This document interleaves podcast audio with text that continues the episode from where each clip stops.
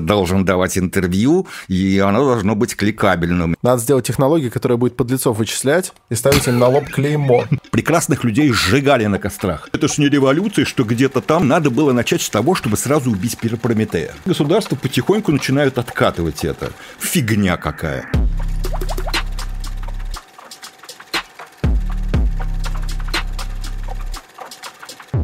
Всем пламенный привет, любители подкастов. С вами э, ваш любимый подкаст, который ведут э, Мастридер. Вон он там сидит. И я его соведущий Александр Форсайт. А стало быть, это подкаст «Терминальное чтиво». Это подкаст об инсайтах, исследованиях и трендах развития общества.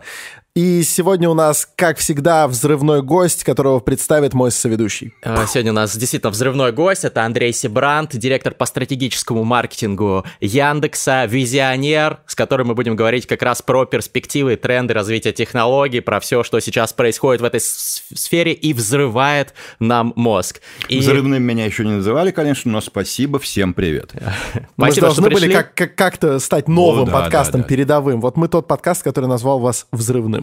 Значит, первый вопрос сразу. Тема, которая, наверное, больше всего сейчас хайпит из технологий. Все мои друзья сразу, когда мы начинаем обсуждать эту тему, э, говорят нейролинк. Илон Маск чипировал, значит, свинью, скоро людей, загрузим себе в мозг чип, будем себе как в «Матрице», загрузил кунг-фу теперь умеют там, да, например, и так далее. Что вы думаете по поводу перспективах и рисках, потому что много, много же рисков есть, связанных ну, ты с знаешь, этим. я человек в этом месте консервативный, поэтому я не очень рвусь делать что-нибудь инвазивное. Ну, слушай, ты с какой частотой телефон меняешь? Ну, раз в полтора-два года. Ну, а теперь прикинь, это совсем новая штука, а, соответственно, у нее цикл обновления железа и его возможности будет даже еще короче, то есть где-то типа года, при всем уважении к тому феерическому роботу, который вот ведет сами операции, которые они, собственно, и демонстрировали. А, мне робот, честно говоря, поразил больше, чем все остальное, угу. больше, чем свиньи точно. И при всем уважении к этому роботу под него ложится каждый год или чувствует себя идиотом с предпоследней версии шунта – а там же не так будет. Там Маск сказал, что ты можешь один раз поставить, а дальше загрузил Ребята, новую спасибо. прошивку. Не верю. Еще раз, когда дело заходит о железе, расскажите мне, пожалуйста, какое железо не устаревает за год? У тебя есть система угу. самих электродов их Посмотри на видеокарты. Еще, ну, ну, не бывает, да, вот посмотри на что угодно. То есть, это красивые слова, что с этим телефоном вы сможете разговаривать с бабушкой даже через пять лет. Да, ну я еще что-то хочу, кроме как разговаривать с бабушкой. Но с другой стороны, если вот эта штука, она даст прям мощный скачок, например, ты можешь себе загрузить там какие-то знания или умения, которые сделают тебя супер конкурентоспособным. Это нет, вот до этого еще очень далеко, потому что мы пока еще близко не понимаем, как чего-нибудь загрузить в мозг, чтобы это еще в памяти отложилось. То есть, да, конечно, я думаю, что какие-то простые вещи, особенно вещи, связанные там, не знаю, а ну-ка, поехала ко мне. Угу. Это, скорее всего, да. Просто силой мысли. Да, да, да, силой мысли.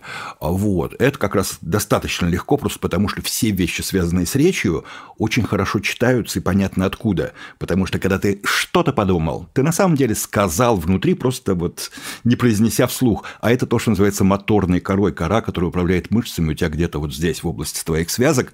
И с ними довольно просто. То есть вот как раз почему, когда пытаются что-то расшифровать сейчас неинвазивными методами, то с буквами буквами, со звуками, с какими-то словами что-то получается. Потому что это работа не с сознанием, это работа с моторной корой. Проще распознать, что ты пытаешься вот сейчас этот текст сообщить своим голосовым связкам, чем э, распознать, что ты на самом деле думаешь. Поэтому произнести про себя не вслух, ко мне, гораздо проще – а если ляпнул что-то, вот так, точнее, подумал даже, э, э, есть ляпнув, ляпнул, не подумав фраза, да? А подумал, если подумал, не ляпнув. Не ляпнув, она поехала, а ты уже подумал, что она остановилась, да, а потом, ну ладно, поехала, вот так будет? Ну, посмотрим, слушай. Вот я, честно говоря, думаю, что действительно это офигенный прорыв для больных, и, собственно, Маск об этом много говорит. Парализованных, слепых. Что для людей парализованных просто возможность, там, не знаю, стакан воды попросить роботу подать. Да, есть робот, который подаст тебе легко стакан воды, но ему надо понять, что ты хочешь да. стакан воды, и там напоить тебя вежливо этим стаканом, а не облить. Ну, вот сейчас человек парализованный, ну, никак не может. Все эти попытки... Слушайте, вспомните Хокинга. Вот яркий пример. Да. Вот представь себе, что у Хокинга вместо вот этого чудовищного аппарата, который, в общем, как-то расшифровывал его слова, который ну, позволял ему книги писать. Но он одним пальцем, по-моему, ну, да? Там, там под конец делать? уже движением глаз. Но еще раз, вот представьте себе, что у Хокинга появилась бы такая штука. Конечно, это Ну, вообще... просто вот, это, по-моему, ярчайший пример того, насколько мы просто, ну, как человечество стали бы богаче. Вот там это важно. Вот каждому из нас, я думаю, в ближайшие годы еще нет. А риски? Вот будет парализованный человек, и что-то не так распознаться этот Слушай, сигнал. риски есть всегда. Вот я очень люблю, когда говорят про риски, там, не знаю, любимые слова про беспилотный транспорт. Ну, ведь может же случиться, что беспилотник задавит человека. Да. Ну, заведомо задавит.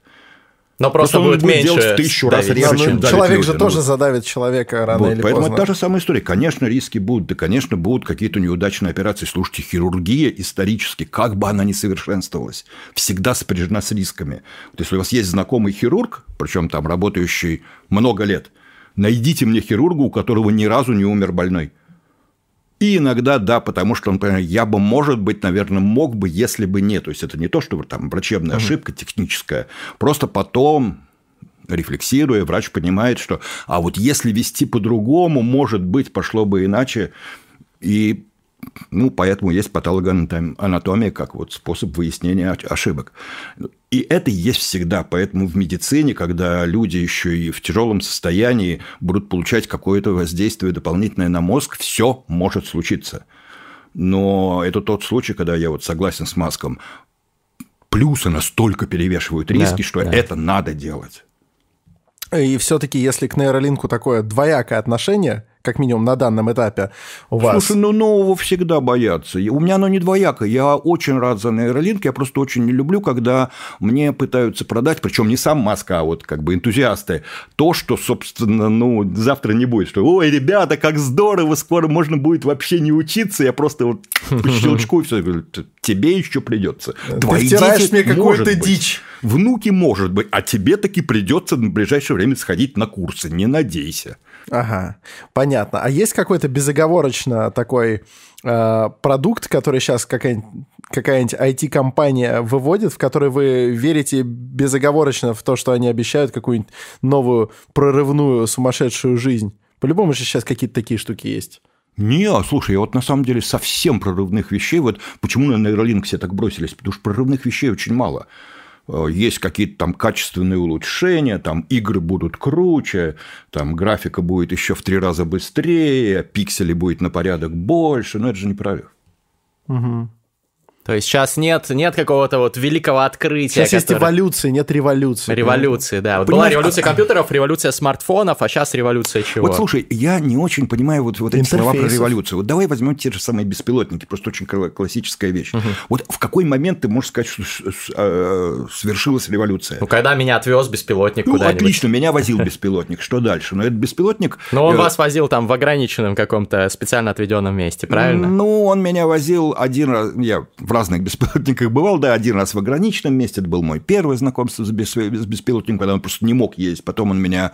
Но зато он там возил без водителя, поскольку было ограниченное пространство, он был действительно полностью автономным. Вот это круто, вот я, это скажу, я скажу, когда будет революция беспилотников. Когда? Ну, как понять? Э, Когда начнутся такие же протесты, как протестовали таксисты. таксисты против Uber. Да, вот да, когда все таксисты, независимо от э, того, где они работают, начнут протестовать, что, сука, бесплатники отнимают наши... Ну, уже поздно. Ну, смотри, Уже поздно смотри, будет. а, вот Значит, а вот прямо сейчас, прямо сейчас, вот просто вчера я смотрел, открыли карту американское агентство, которое занимается всякими там а, инновациями, еще чем-то, бррр, забыл, а, нет, которое занимается безопасностью на дорогах, пардон.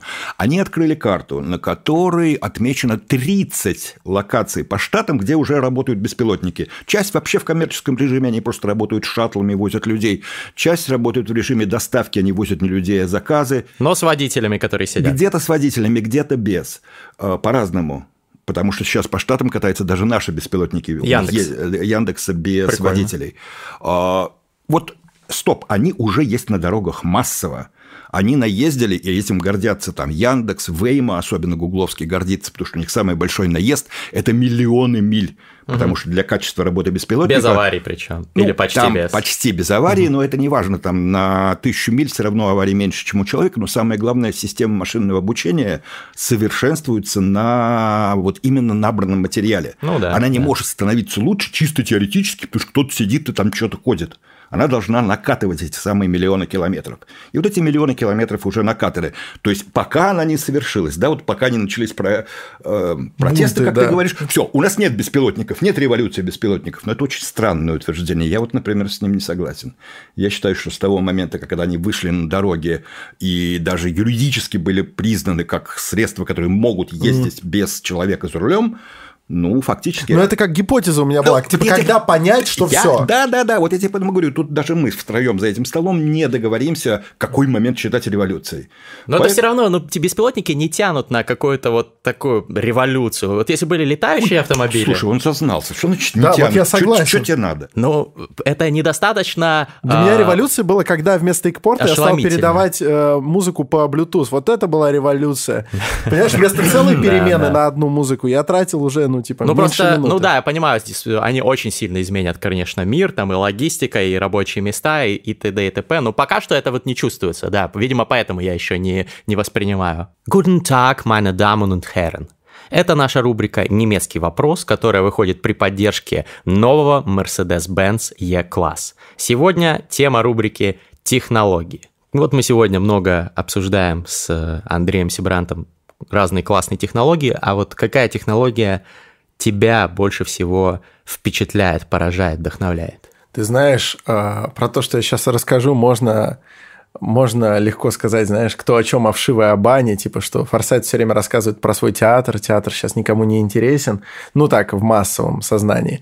Но э, меня совсем недавно поразила одна технология, которая а, переворачивает вообще твое представление о возможностях, которые есть у человека в каких-то сферах, где ты технологии не видишь, понимаешь? Это не голограмма, это не автопилот, mm. это не, а, там, не знаю, не октокоптер какой-нибудь. Это штука, которую все воспринимают как нечто старое, скрипучее и замшелое. Это пожарный занавес. Есть такая штука в театрах, в больших, по-моему, от 800 мест или что-то mm-hmm. в этом духе. А, там обязателен пожарный занавес. Если что-то загорелось, загорелась на сцене или за кулисами.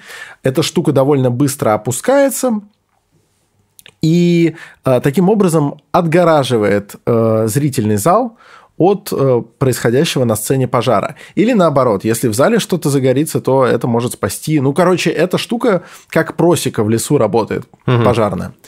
И э, одно время, ну, это и сейчас иногда происходит, режиссеры повадились этот пожарный занавес использовать э, для своих нужд. Режиссеры вообще тащат как сороки. Все, что, все, что блестит, все, что их как-то вдохновляет, они хотят запихнуть в свой спектакль. И еще не нужен дополнительный бюджет на это, потому что он уже есть. Да, но это Э, он всегда нужен для чего? Это очень тяжелое, это... Это что, свинец? Это металлические фермы, в которых обычно бетонные плиты О. вставлены. А, ну, обычно такая технология. Может быть, сейчас уже какими-то новыми штуками заменяется, но по классике вот так. И сейчас внедряются системы интеллектуального управления всякими там занавесами, подвесами, штанкетами и всем таким.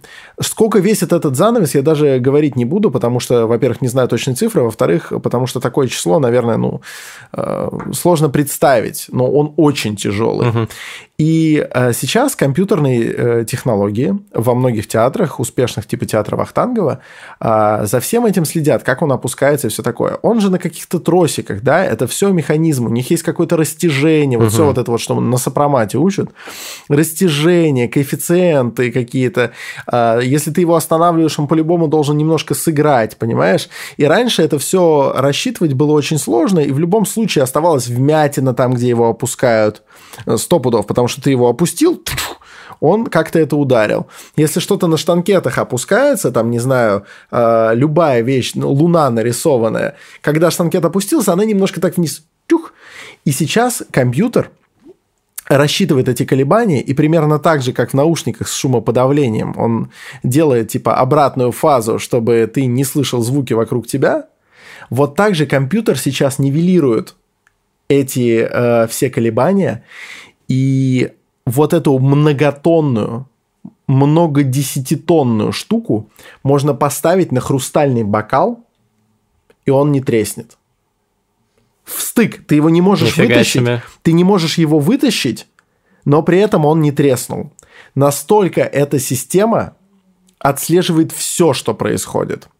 И когда ты понимаешь, что даже в каком-то архаическом э, явлении типа театра такие технологии внедряются, тут и там, начинаешь в них поневоле верить.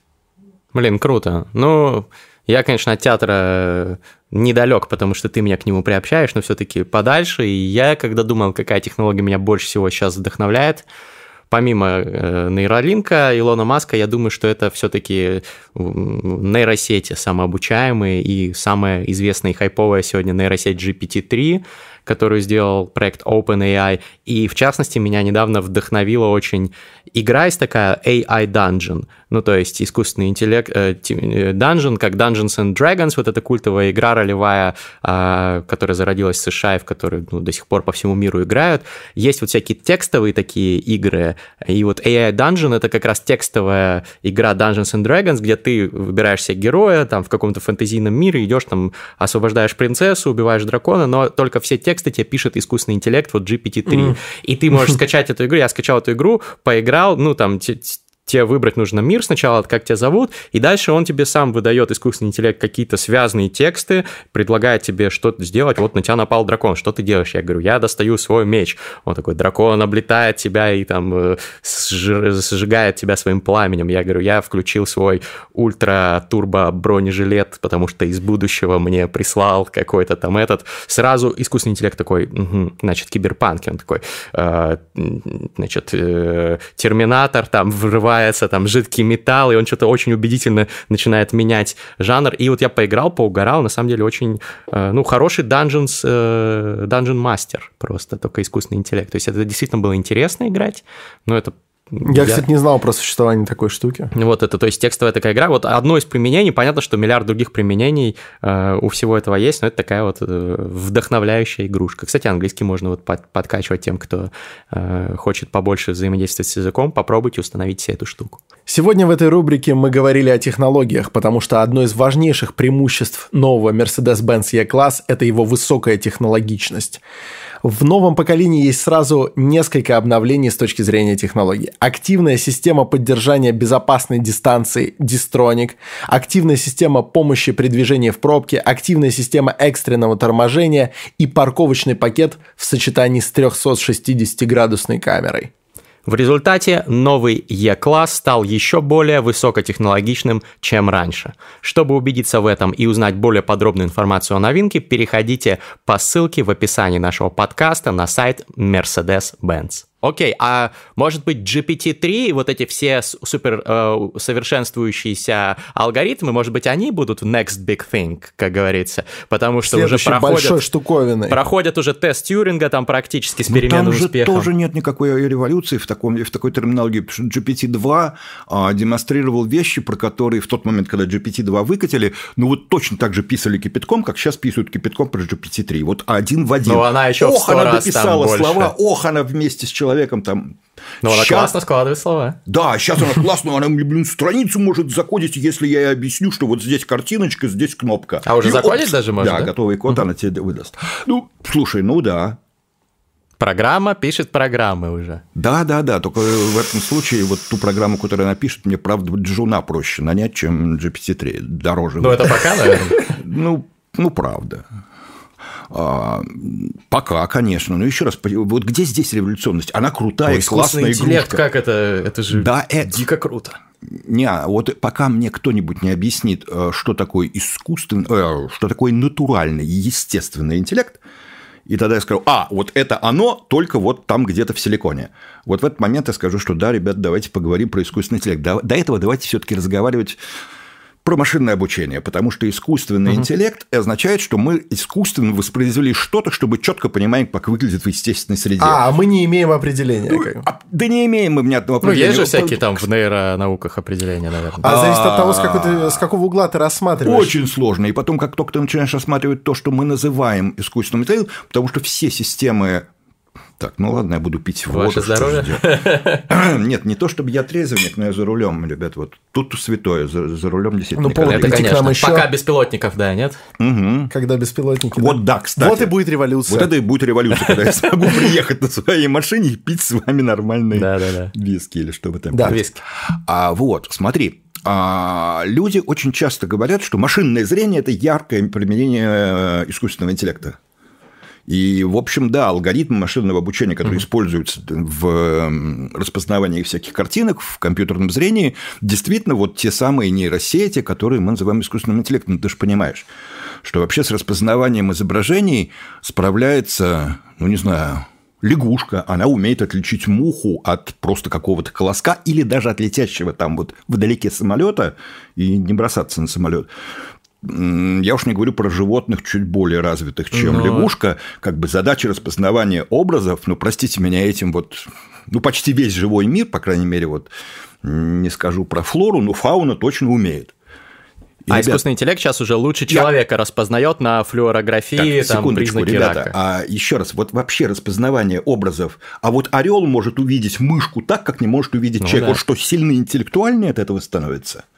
С другой стороны, если, с другой стороны, если мы воссоздадим орла, то мы вообще будем богоподобны. Ну, то есть, в полной мере. То есть, то, это так пренебрежительно. Но это и лягушка справится. Ты попробуй сделай лягушку. Э, конечно. Но я правда да. просто про то, что а, когда мы говорим слова про интеллект, мы при этом как-то все время сопоставляемся с человеком. А, вот, например, логично. орел видит лучше человека. И вот система компьютерного зрения тоже видит лучше человека. У нее при чем тут интеллекту? Мы что, сравниваем интеллект орла, что ли? Машина а почему, а почему нужно от человека отталкиваться? Это какой-то Потому что человек – мера всех вещей. Потому что это хорошо покупают. Потому что если поговорить со всеми людьми, которые даже носят официальные названия руководитель лаборатории искусственного интеллекта, он, скрипя зубами, говорит, да, но я же должен давать интервью, и оно должно быть кликабельно. У меня должен быть вот кликабельный титул на визитке. Но вообще я занимаюсь машинным обучением обучением. Я не знаю, что такое искусственный интеллект. Все, да, отменяем. Да, тебе, не, тебе скажет кто угодно, э, Эндрю Нг или Саша Крайнов, который в Яндексе этим занимается. Ну да, он руководитель лаборатории искусственного интеллекта, потому что тогда у него возьмут интервью.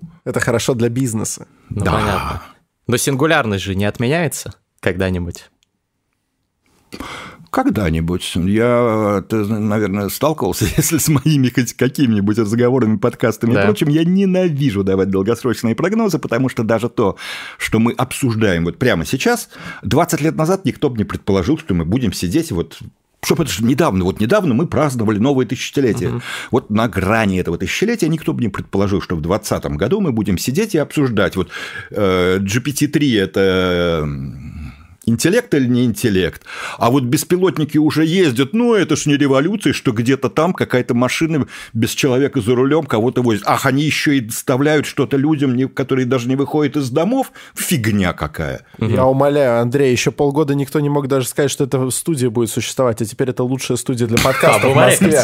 Бабума Рекордс. Все, нативная интеграция, да. Нативочка просто 5 баллов. Ну, кстати, вот э, все-таки я понимаю, что вы не любите и мы с вами, когда вы приходили в мое шоу «Книжный чел», обсуждали, вы сказали, что вот э, все, кто дает точные прогнозы сейчас, они выглядят как э, чуваки там век назад, которые рисовали, что будут дирижабли да, там да, да, в небе примерно. и так далее. Но все-таки вы надеетесь на то, что будет какая-то вот разрывная такая движуха типа сингулярности так, в наше понимаешь, время? я надеюсь ровно на то, на что я надеялся всегда, и что пока мой жизненный опыт подтверждает, что будет что-то такое, чего мы не можем представить. Оно будет офигенно крутое.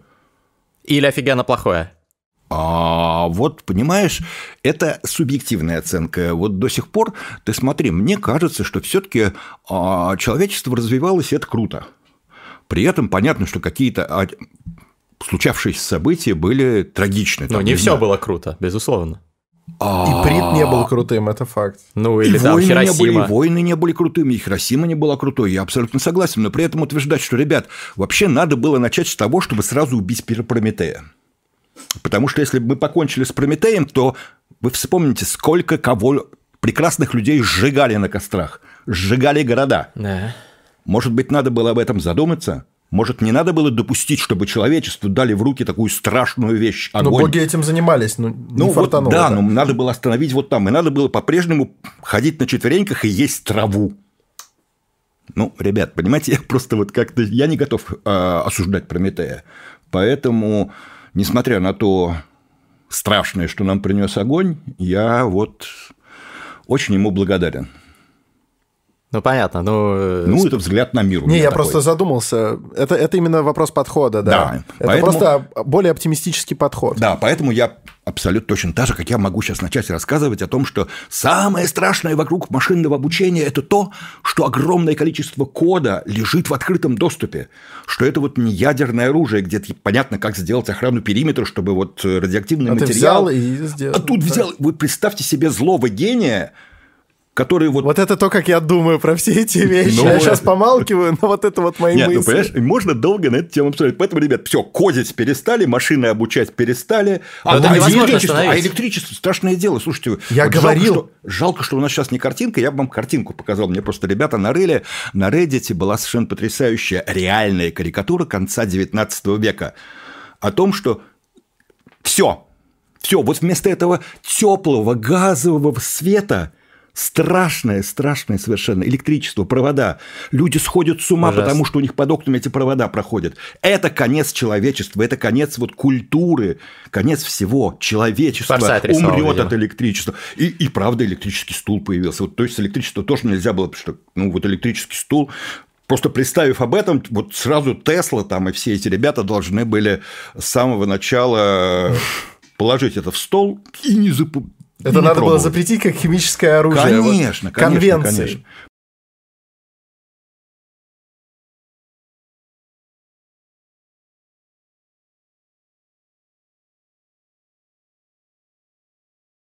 Понимаешь, поэтому это вот ровно такая история. Мы начали говорить о том, вот, будет ли там дальше хорошо, будет по-разному. Угу. Но пока мне все-таки кажется, что в целом мы живем лучше, чем жили век назад люди, и лучше, чем два века назад. А все вот эти разговоры о том, что золотой век, конечно, всегда был позади, и с тех пор мы uh-huh, только uh-huh. деградируем. Ну, это взгляд на мир, но я его не разделяю, простите. А вот, э, по сути же, получается, весь мир э, делится также на тех, кто более позитивно относится к развитию технологий, и как-то больше их, ну, сомнительно как-то используют. Условно, у нас есть в сознании какие-то такие компании-добряки типа Твиттера, есть какой-нибудь палантир, который который нам даже непонятно, но страшно. Вот я бы и Твиттер покритиковал, ну ладно. Ну ладно, хорошо, ну типа в, в, в сознании, как будто там он все время благотворительность... Трамп, поставь Трампа, пускай. Да, да, короче, да. короче, какие, какие IT-компании скорее вот в соответствии с вашим мировосприятием куда-то двигают э, человечество? Вот которые занимаются скорее добром, где злых гениев поменьше? Кого мне не бояться? Ну, слушай, я так не знаю, потому что вот ты прикинь, например, тот же самый, а, этот самый открытый институт э, AI, который вот GPT-3, OpenAI? да, OpenAI, который там те же самые GPT-3 разработал. Угу. Ну, казалось бы, во-первых, если почитать их декларацию, зачем они существуют, там вообще, ну, одно сплошное Цветы. счастье человечества, да, вот э, ну, ты же понимаешь, что на основании GPT-3 можно делать, ну, разные вещи, в том числе такие фейки. Ну, Еще раз, все зависит от человека, а не от технологии, то есть вот на основании прекрасной, совершенно сделанной из лучших побуждений технологии можно при правильной социальной инженерии и злом, но талантливом умишке такую мерзость сделать, ну ты чё? То есть никому верить нельзя сейчас. Да люди такие, понимаешь, вот чё все убеждаюсь. Вот меня, меня вот все время обижают немножко и задевают, что ребят, чего к технологиям прицепились? Вот нет, чтобы поговорить о том, как сделать так, чтобы подлецов было меньше. А вы знаете как? Нет, я не знаю, но это а, как ну, раз... Ну, я понимаю, что от этого человечество, наверное, стало бы лучше, чем от запрещения очередной технологии. Надо сделать технологию, которая будет подлецов вычислять и ставить им на лоб клеймо. Чмо. Вот так Но вот это вот Facebook банит как вот раз. Лицо банит. И тут у тебя возникнет вопрос, а судьи кто? За да, спич. Ну вот, э, ну Facebook, Twitter, Трамп, вот эта вся тема. Вы, кстати, как считаете в этой ситуации, для тех, кто не в курсе, э, Twitter ставил дисклеймеры к постам Трампа, где он якобы там э, дезинформировал людей или призывал к насилию, when the looting starts, the shooting starts и так далее, вот эти, погуглите истории. Вы за кого? За Трампа или за эти компании? Ой, понимаешь, это, мне кажется, на самом деле очень такой наивной истории, вообще э, история про то, что нужно детектить фейки, что вот именно фейк-ньюс – это самое страшное, а при этом, в общем, даже американские вот, серьезные там журналисты а, и аналитики медиа всякого время от времени напоминают, что, ребят, ведь э, Дело же не в fake news. Ну, допустим, вообще вот мы начнем э, только правду публиковать. Вот вдруг так случится, что все начнут публиковать только правду. Но понимаете ли, традиционная пропаганда, мне это очень понятно, потому что я же существо старое, вот кто Вы смотрит... застали. Еще как, я не просто застал, я ходил в институт марксизма и ленинизма, у меня там было вечерний, и у меня там было, не помню, два или три семестра курса пропаганды. То есть я знаю, как пропаганду преподавали э, когда это было, это начало 80-х, вот когда я туда ходил, в начале 80-х годов прошлого века в Советском Союзе. И там как раз рассказывали, что хорошая пропаганда никогда не использует лжи. То есть, вот знаете, есть такая фраза э, «негров бьют», и она как бы вот как такой вот наивный ответ, что вот а ну, как, как врали про Америку. Нет, понимаешь, в Америке действительно негров били. Просто когда ты рассказываешь про Америку как про страну, в которой больше ничего не происходит, только негров бьют, ты не врешь. Надо просто найти, что выделить. А не только. Надо найти, что выделить. Надо правильную интонацию использовать, правильный контекст, в котором это сообщить с правильным стилем подачи. Угу. И ты абсолютно вот к фактам придраться нельзя. Но ощущение ты создаешь вот ровно то самое. Вот про негров бьют, понимаешь, можно создать Америке репутацию, что это страна, в которой вообще ничего не происходит, но регулярно бьют несчастных негров. Но ты же понимаешь, что причем это вот в те годы, когда это создавалось, правда били. И еще как. Это были вот как раз те моменты, когда вот движение Мартина Лютера Кинга поднималось, да. и когда, перед, когда действительно вот, ну, слушайте, вот смотрели, как «Зеленая книга», по-моему, прекрасный совершенно фильм угу. недавно был.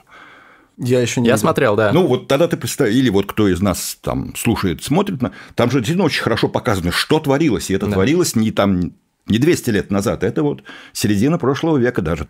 Ну, прекрасный фильм совершенно. Я просто про то, что на основе чистой правды а, да. можно так обманывать людей. Просто ленивые люди пошли. Теперь вот вместо того, чтобы изящно обыграть факты, изящно отобрать факты, они те фейк генерят. Угу. Ну, дешевле и проще. Но это не решает проблемы. Короче говоря, то есть fake news, э, вы вообще бы с ними ничего не делали? Или что? Или просто слишком много хайпа вокруг этого? В чем ваш тезис? Мой тезис в том, что способ распространения новостей, который сейчас отличается от того, который был весь прошлый век, когда у тебя были люди, которые, черт не знаю, хорошего русского слова для английского термина gatekeeper. Ну, есть слово, вах, вахтер, да, вот синдром вахтера. Вот такими вахтерами а, служили на самом деле редактора крупных СМИ. Потому что угу. в любой стране, причем, опять же, в Америке ничуть не лучше было, чем у нас. Несколько десятков человек, которые либо владели крупнейшими СМИ, либо являлись их э, редакторами, знаменитыми авторами и так далее, они, по сути дела, управляли общественным мнением. Ну как ничуть не лучше? Там же были все-таки разные взгляды представлены. Это, в этом смысле, да, этого. но я про то, что там вот общественное мнение, это было действительно вот прямо вот мнение народа. Угу. Конечно, нет. Ну, так у нас отличалось. Ну, так Читаешь ты, ты там э, СМИ Коротича или ну, СМИ да, Яковлева? Все-таки тоже разные. Это, это, прости меня, СМИ Яковлева, это уже перестройка. Если да, я конец не было, не было никакого СМИ Яковлева. Была, была позиция газеты «Правда», она была единственной правильной. Ты Логично. Я здесь скорее, да, про поздние 80-е, когда уже были вот. московские новости а, и все такое. Поэтому нет, ты абсолютно прав, конечно, что а, в этом смысле разница была колоссальна, но истории, которые мы имеем сейчас, когда у тебя гейткиперы вообще вообще растворились благодаря Фейсбуку. Ну, теперь гейткиперы – это возмущенная ответ... А, общественность. Если ты сказал так ты думаешь, она не направляется? Мне кажется, она тоже, ее же можно направлять. Там по-разному. Там по-разному. Где-то можно направлять, где-то иногда... Вот смотри, как свежий пример, хотя ну, не хочу не заниматься полит... неполиткорректными утверждениями, но а, с точки зрения, так сказать наблюдаемых фактов мы прекрасно в Белоруссии видели, как без какого-то ярко выделенного лидера, вокруг которого все сплотились, очень много чего может происходить, и могут э, не то что в онлайне, а в офлайне сотни тысяч человек собираться и что-то делать, при этом там нет вот структуры иерархического управления этим делом. Вывод. Бывает по-разному. Знаете, можно, можно этим подытожить. Понимаешь, дико неприятный вывод. Все хотят простых ответов. Слушайте, да. скажите вот простую, красивую картинку. Конечно, все мечтают. То есть, то есть вы за Трампа все-таки? Вот он хочет простую картинку. Ты знаешь... Ну, в этой ситуации, я имею в виду. А, нет, нет, конечно, я не за Трампа. То есть стоит ставить дисклеймеры? А, стоит ставить дисклеймеры, но просто рано вытирать под солба и говорить, фу, мы решили проблему, вот если все начнут ставить дисклеймеры, то все, все очистится и все все поймут. Нет, а конечно. если дисклеймер ошибочный? Вот я вижу, Форсайт уже возмутительное лицо я делает. Я могу даже объяснить, почему. Слушай, ну, ошибки есть всегда. То есть, понимаешь, у меня вот в этом месте, это вот так же, как вот э, автомобили будут давить, э, беспилотники будут давить людей, поэтому не будет будет беспилотников. Дисклеймеры иногда будут ошибочные, поэтому давайте не будем. А может не ошибка, а сознательная манипуляция? Слушай, ну это, а это уже статистически проверяется. То есть, если это происходит регулярно и в одну сторону, то это манипуляция. Если это происходит эпизодически и в разные стороны, то это все-таки, скорее всего, действительно ошибка. Понимаешь, я слишком много разнообразной деятельностью в жизни занимался, я не представляю, как можно работать и не ошибаться. А ты хотел пояснить, почему да, это плохо? ну мы уже отходим от дисклеймеров. Я просто хотел сказать, что мне кажется, что даже дисклеймер в формате «здесь может содержаться что-то», он работает как э, указатель аварийно опасный участок. Там могло еще не произойти ни одной аварии, но все уже подбираются, потому что им угу. кажется, что типа значит здесь люди разбиваются насмерть. И, возможно, в этом э, утверждении, на которое повесили по какой-то там политике э, социальной сети, повесили э, флажок, повесили этот дисклеймер. Может быть, там ничего и не содержится, но люди дисклеймер, который говорит им «подумайте», уже начинают воспринимать как то, что там, значит, точно что-то не так. Это как... Эм, как э, Ешечка в Яндекс Музыке или в каких-нибудь еще... Explicit. Э, да, там может вообще ничего плохого не быть. Там один раз кто-то сказал и все думают, что, а, ну, типа, там, наверное, ругаются матом. Слушай, ну у тебя прекрасная, кстати, метафора. Вот она отлично передает мое ощущение. Вот, понимаешь, знак э, опасность на дороге, он на самом деле ни разу не устраняет аварии. Все, ну, их будет чуть меньше, да, там кто-то Зато подобрался. люди будут думать, что здесь да, сотнями. Но, Нет, там, там, там же не только знак, там еще этот твит, его не видели, там несколько, на несколько миллионов человек меньше его увидели из-за того, что его там еще лежачего полицейского положили.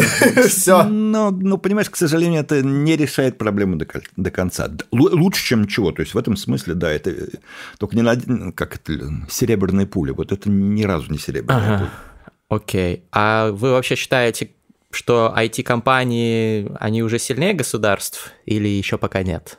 Нет, конечно. Будут я... они когда-то править миром реально? Я думаю, что нет. Я думаю, что государство нынче достаточно могучее, достаточно, ну, большинство, по крайней мере. Те, в которых есть сильные компании, вот посмотрите, это же вот не какие-то государства, которые вот там ткнешь пальцем и развалится. Это довольно могучие державы. И чтобы люди отдали свою власть или даже поделились бы своей властью, не верю ни разу. Это, собственно, у меня вот смешно, но именно это у меня основное возражение против криптовалют. А, ну, то есть не дадут? Ну, криптовалюта, которая имитирована Госбанком, никаких проблем. Технологии вокруг блокчейна, никаких проблем. Но криптовалюта, которая хоть на секунду может э, встревожить председателя Национального банка, никогда. Ну, потому что, еще раз, эмиссия денег – это один из мощнейших рычагов э, управления ну, любой страной. То есть нынешняя система государства и государственных подсистем. Это вот тот самый робот, который должен защищать себя. Вот, и он есть... неплохо это делает. Вот-вот-вот. Он при этом адаптируется, потому что, еще раз, вот действительно окажется, что как инструмент это очень классно. И если этот инструмент не разрушает государство в том виде, как вот госвласти привычно, то его прекрасно можно интегрировать, и если в какой-то момент Сбербанк имитирует крипторубль, я ни разу не удивлюсь. Но я очень удивлюсь, если вот биткоин в том виде, в котором он существует, или эфириум, вдруг кто-то признает абсолютно легальной валютой, которой можно пользоваться без ограничений. Как серая зона для экспериментов сколько угодно, пожалуйста. До той поры, пока это там малые доли процента от э, объема наличности или от оборота всех а как сделок. только взлет, найдут способ как-то это. Да, ну, посмотрим. Пока что не нашли, пока что используется нормально. И некоторые да страны нет. легализовали. Да слушай, ну не, не, не, если ты внимательно посмотришь, никто не легализовал в больших объемах. То есть и у нас это ты, ты тоже можешь сейчас использовать как тестовые площадки, также со всеми другими вещами до той поры, пока у тебя, там, не знаю, СМИ в интернете о малое, никого не волнует. А потом, как только они становятся реально значимыми, оно должно получить гослицензию. До той поры, пока дроны маленькая игрушка, окей, как только они впервые взлетели в районе аэропорта и, кажется, попытались сфотографировать дачу какого-то человека, который не хочет, чтобы его фотографировали, сразу возникает no flight. Ну, тут еще раз. Получается, у крипто и техноанархистов вообще нет будущего? То есть им не дадут дышать я думаю, что, нигде? Я думаю, что так же, как и у любых других анархистов. То есть им всегда дают дышать до той поры, пока они всерьез не представляют угрозы, потому что, ну, ну прикольно. Угу. Чего, чего, чего на ровном месте на них тратить силы? Э, я просто... Мы сегодня уже говорили про ядерное оружие, вот. И даже с ядерным оружием получилось, если хотите, дорогие друзья, почитайте, да хоть даже на Википедии, э, про ядерную программу Пакистана. Это одна из самых смешных и обалденных историй. У она них же по... есть вроде ядерная. Да, она получилась по недосмотру. Типа не доглядели. Если можно не доглядеть за тем, чтобы у крупной страны находящееся все время на грани военного конфликта, появилось ядерное оружие, то ведь по-любому можно не доглядеть и за криптоанархистами. И они станут сильнее, чем этот госбанк, не, ну, который пытается их зажимать. Просто э, мне кажется, что при всей своей консервативности, медлительности, иногда неадекватности, а государство тоже учится. Не надо их представлять, что они вот настолько замшелые, что они вообще не в состоянии воспринять новое. Нормально у них них тоже есть консультанты, у них тоже есть люди, которые на них работают с достаточно светлыми головами, и поэтому они все-таки, все-таки примерно понимают. И да, тормоза, да, иногда можно не доглядеть, но серьезную опасность, вот в частности, что все, вот мы перестаем контролировать обращение денег в стране, э, все-таки там такое количество сейчас инструментарий, не забывай, что цифра работает и на них тоже в тот момент, когда у тебя огромное количество транзакций уже цифровые, и ты можешь на самом деле увидеть, сколько у тебя так или иначе как-то касается криптовалют, и просто иметь вот красную лампочку. Там, у тебя все на виду, да. да на, то есть развернуть независимо а, сопоставимую с оборотом торговли в любой стране криптовалютную торговлю, ну просто невозможно. Технически ты, она попадет на радары. Угу. Сразу, не успев угу. на, конечно, нарасти. Конечно, Понятно. потому что смотри, у тебя сейчас, ну даже простейшая вещь, у тебя вот сейчас, э, там, не знаю, уже не только драгоценности, но шубы и еще что-то маркируется, там, алкогольная продукция. Это не означает, что у тебя совсем нет нелегальной водки но ее процент все время снижается. То есть сейчас вот сделать так, так, а теперь мы захватим Еще сложнее рынок. сделать ее выгодной, да, понятно. Ну, ну, но с наркотиками не... вот получилось э, выстроить рынок у даркнетчиков. А, да, и все-таки этот рынок совсем нелегальный. Заметь, мы сейчас говорим про легализацию. Ну, понятно, да. Я же ну, не говорю есть... о том, что не существует нелегальной торговли. Подпольно они смогут, криптоанархисты, наверное, что-то делать. Ну да, пока гидра не стала уже сильнее, чем mm. э, наркоконтроль, соответственно, таким образом, даже если на нелегальном рынке наберет обороты, оно не станет сильнее, чем какие-то допустимые ну, государственные конечно, инструменты. Конечно. Понятно. Угу. Ну, с криптой разобрались. Что, дальше поехали? А... Ну, еще раз, смотри, это мой, может быть, консервативный взгляд, но пока я же экспериментатор по... Так там... мы тут за инсайтами, так что вот, мы... Поэтому у меня это вот э, мое представление об этом мире, основанное на там опыте наблюдателя и экспериментатора, говорит мне, что это так. Ну, наблюдатели ошибаются, бывает. Еще одна история интересная взаимодействие, даже противостояние государства и компании, это то, что с ТикТоком сейчас происходит происходит. Ну, с одним государством, с Китаем, они плотно взаимодействуют и замечательно, с другим, с США взаимодействовались до того, что сейчас их грозятся заблокировать, если их не купит там Microsoft или, или Oracle, да, там сейчас главные Ну, там кандидаты. на самом деле все еще хуже, потому что Китай сделал ответный ход, сказавший, что теперь он будет рассматривать каждую сделку, которая предполагает, Искусственный что... интеллект. Ну, там они, они пишут искусственный интеллект, там они пишут технологии персонализации персонализации контента для пользователя. Но, по сути дела, без этого никакой ТикТок вообще невозможно. Ну, типа вот эти алгоритмы подбора да, Да, да, да, да, рекомендательные системы. Все Вы думаете, свете. что реально может сделка из этого накрыться? А, не знаю. Мне как раз вот за этим очень интересно наблюдать. Это, по-моему, вот прекрасное совершенно шоу с точки зрения сценичности. А с точки зрения содержательной это ужасно, потому что, на самом деле, а, смотреть там, ладно бы ТикТок, а, но вспомни, что с Huawei произошло. А я не знаю, кстати, какой там сейчас статус. Его же вообще запретили в США на какое-то да. время, а сейчас? Все, запрещена любая продажа любого оборудования. Европа практически сдалась, а Европа Жестко. почти вся была развернута на Huawei.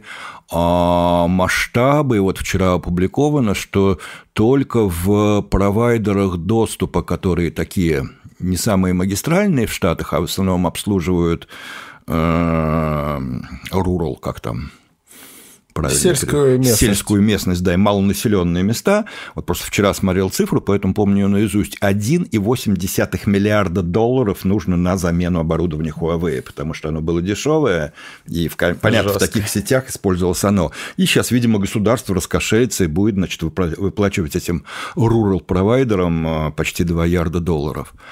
А более того, вчера было принято решение еще, ну, нет, было объявлено, что Штаты рассматривают еще одно решение по еще одной компании, которая производит чипы просто внутри э, Китая, что ей перестанут продавать любую американскую технику, потому что якобы эта компания, причем, опять же, доказательств никто не предъявил, просто сказал, у нас есть подозрение, что эта компания может помогать военным своей продукции угу. проводить исследования, китайским, естественно, военным. Поэтому эта компания не должна использовать ничего из Америки. Жестко. Но это то уже есть, война какая-то. Да, то есть там сейчас идет торговая, торговая война совершенно полномасштабная, и что хуже всего, это, в общем, приведет к тому, что а, в какой-то момент действительно сначала, ладно, пока это две технологические зоны, что здесь, здесь там неважно стоит Cisco и Siemens, а ага. вот там Huawei и ZTE.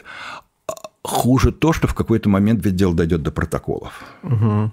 И вот в тот момент, когда, черт, столько лет, тут дико обидно, что ага. столько лет строили, в общем, единое коммуникационное пространство да, интернет, да. которое вот, ну, правда И же, оно начнет трещать по швам. Оно начинает, и мне вот это вот Будет несколько интернетов, да, американский, китайский. Но это будет, смотри, это будет точно наверняка за тем, чтобы даже самые большие спецы, просто не имея, как, как разные э, ширина колеи у железных mm-hmm. дорог специально была сделана, чтобы нельзя было просто взять и на бронепоезде Да-да-да. приехать mm-hmm. в Россию, э, типа для этого же сделают разные протоколы, ну, чтобы, кстати, допустим, не могли добыть эти данные да, да, вот оцифровки это, кстати, к китайцев. К предыдущему разговору о том, что вот государство, понимаешь, вот есть что вот революция, вот интернет был такой революцией, на самом деле он сделал такую глобализацию, которую... Вот я, я это очень не одобряю, но это не важно.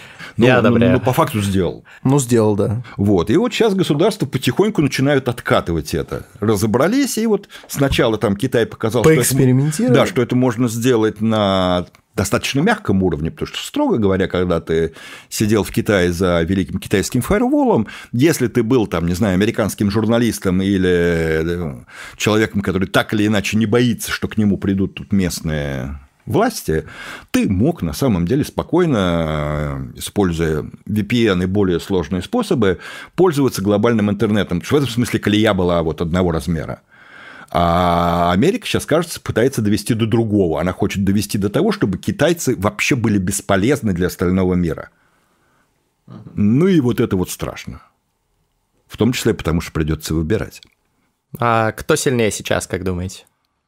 Сейчас, конечно, американцы вопрос устойчивый, то есть насколько их э, задел отрыв э, велик и непреодолим. Я думаю, что нет что сейчас уже китайцы, в том числе и Тут действительно важен научный потенциал, чтобы если тебя лишили возможности использовать изобретения, научные достижения. А в США больше намного этого всего, да?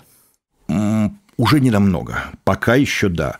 Но я вот не помню, приводил я этот пример в этой аудитории или нет. Я, например, смотрю, что на защитах ребят, вот где я сижу там на ФКН, факультете компьютерных наук в Вышке, а вот последние годы на защитах ребят по хорошим очень темам в области машинного обучения, вот там, где я смотрю, эм, работ китайцев уже больше, чем американцев. Угу. Тренд. Ну, по-моему, кто-то же в США сказал, что мы проигрываем войну за. Да, да. Ну, собственно, вот книжка Кайфули в этом смысле, ну, да. которую я вот очень рекомендовал, по-моему, когда мы разговаривали да, да, да. на другую тему, она примерно про это. Кайфули, который как бы изнутри знает оба мира и хай-тековского, и американский, и китайский, как раз говорит, что сейчас, конечно, американцы сильнее, но Китай догоняет, и нет, нет оснований считать, что он не может перегнать.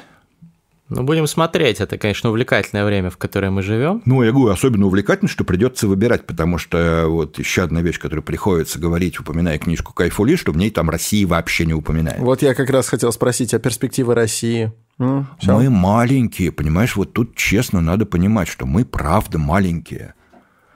Ну, по самым разным вещам, там, по числу людей, по... И есть куча вещей, где, к сожалению, нельзя вот полностью выиграть войну, значит, сказать, не числом, а умением. Угу. Одну битву какую-то, одну операцию, да, все-таки целиком, ребят, давайте посмотрим на историю войн. Вот когда это не одно сражение, в котором вот гений полководца позволил... Тупо, тупо давит массы. Да, в какой-то момент начинаешь тупо давить массы, особенно когда дело касается вот массовых решений. То есть угу. гениальное открытие, конечно, с этим у нас все хорошо.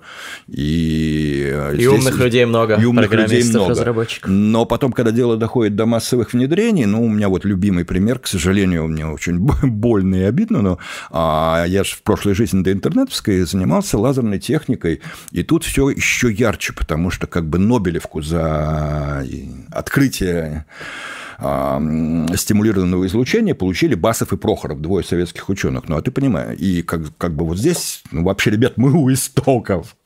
Но дальше, вот теперь расскажите мне, у кого из вас там э, в России изготовлены те самые лазерные, не знаю, да что светодиодики, угодно. которые... Ага. Пока был жив академик Саркисов, я часто слышал от него много печальных историй, именно потому что он э, занимался тоже лазерными технологиями. Он такой, мы там какую-нибудь штуку, типа, открываем, типа, очень ей радуемся, никак ее не можем э, продвинуть к реальному применению, потом это внедряют, допустим, через 10 лет на Западе, и они становятся и первопроходцами, и, главное, Деньги. в рыночном смысле. Да, конечно, конечно, потому что и вот здесь, собственно, ответ Кайфулита, он очень понятный, очень внятный, что выигрывает в итоге та страна, в которой есть самое большое количество и самое большое высокое качество предпринимателей – потому что на рынок, э, в экономическую мощь, в массовое использование выводит предприниматель, а даже не инженер. И в этом смысле даже технология, когда вот мы сейчас там, почему-то некоторые люди говорят, что очень классно, и надо вложить в силы не только в науку, но и в разработку технологий. Ребят, надо вложить силы в продукт.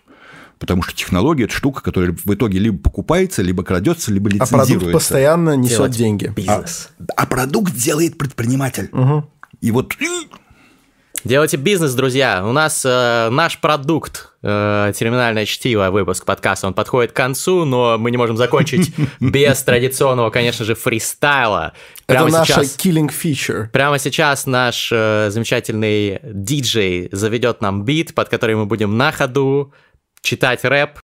Давай скинемся. Первые ножницы. Раз, два, три. Раз, два, три. Раз, два, три. Раз, два, три. Начинай. Yeah. Yeah, yeah. Ладно. Yeah. Yeah. Терминальное чтиво, yeah.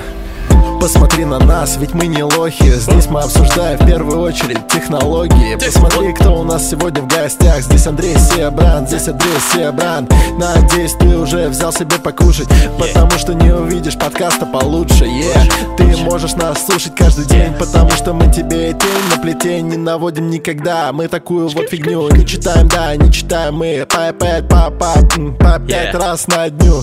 Что-то странное с речью, да. Андрей Себран сказал сказал, что я уже накидался. В общем-то в этом есть часть правды. Такие вот подкасты, такая вот жизнь. Будем вести их и дальше. Да, заметьте, это подкаст без мата. И в этом случае вы удивляетесь, ребята Как вообще получаются фристайлы без мата. М-м, Спросим у Себранта, как это вообще делается Никто не в курсе Это GPT-3, мы вместе тусим Она написала мне вот этот текст Иногда у нее есть проблемы Новая технология, новый вес yeah.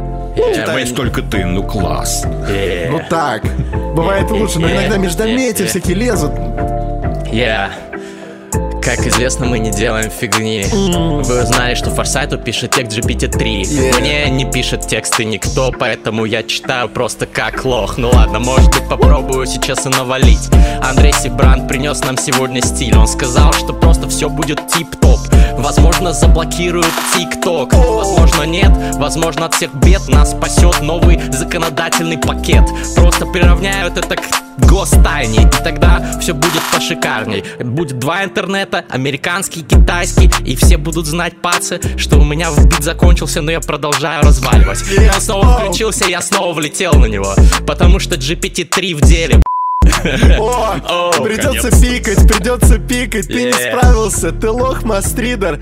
Знаете, может быть я в бреду, но главное событие в технологиях случилось в 54 году, и я не вру. Угадайте, что случилось, теперь у нас есть друг. Вот, он у нас в гостях, мы расколебали вас в пух и прах. Эй, Google, ты знаешь что? Тебя здесь нет, здесь представитель. Яндекса, авторитетный чел, да. Посмотри, как он смотрит, посмотри, как он смотрит на часы. Ну, может быть, и не смотрит, но...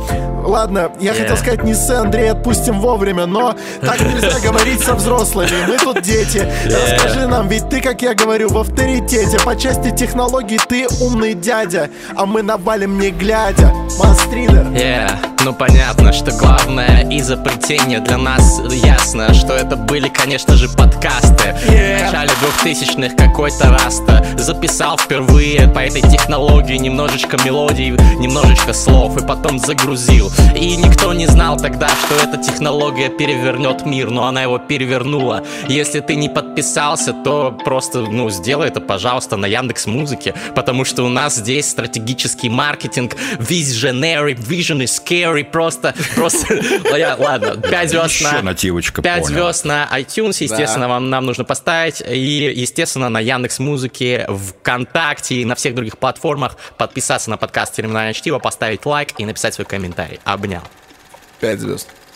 Круто, ребят. Вот проникся. Сидеть между двумя рэперами – это нечто.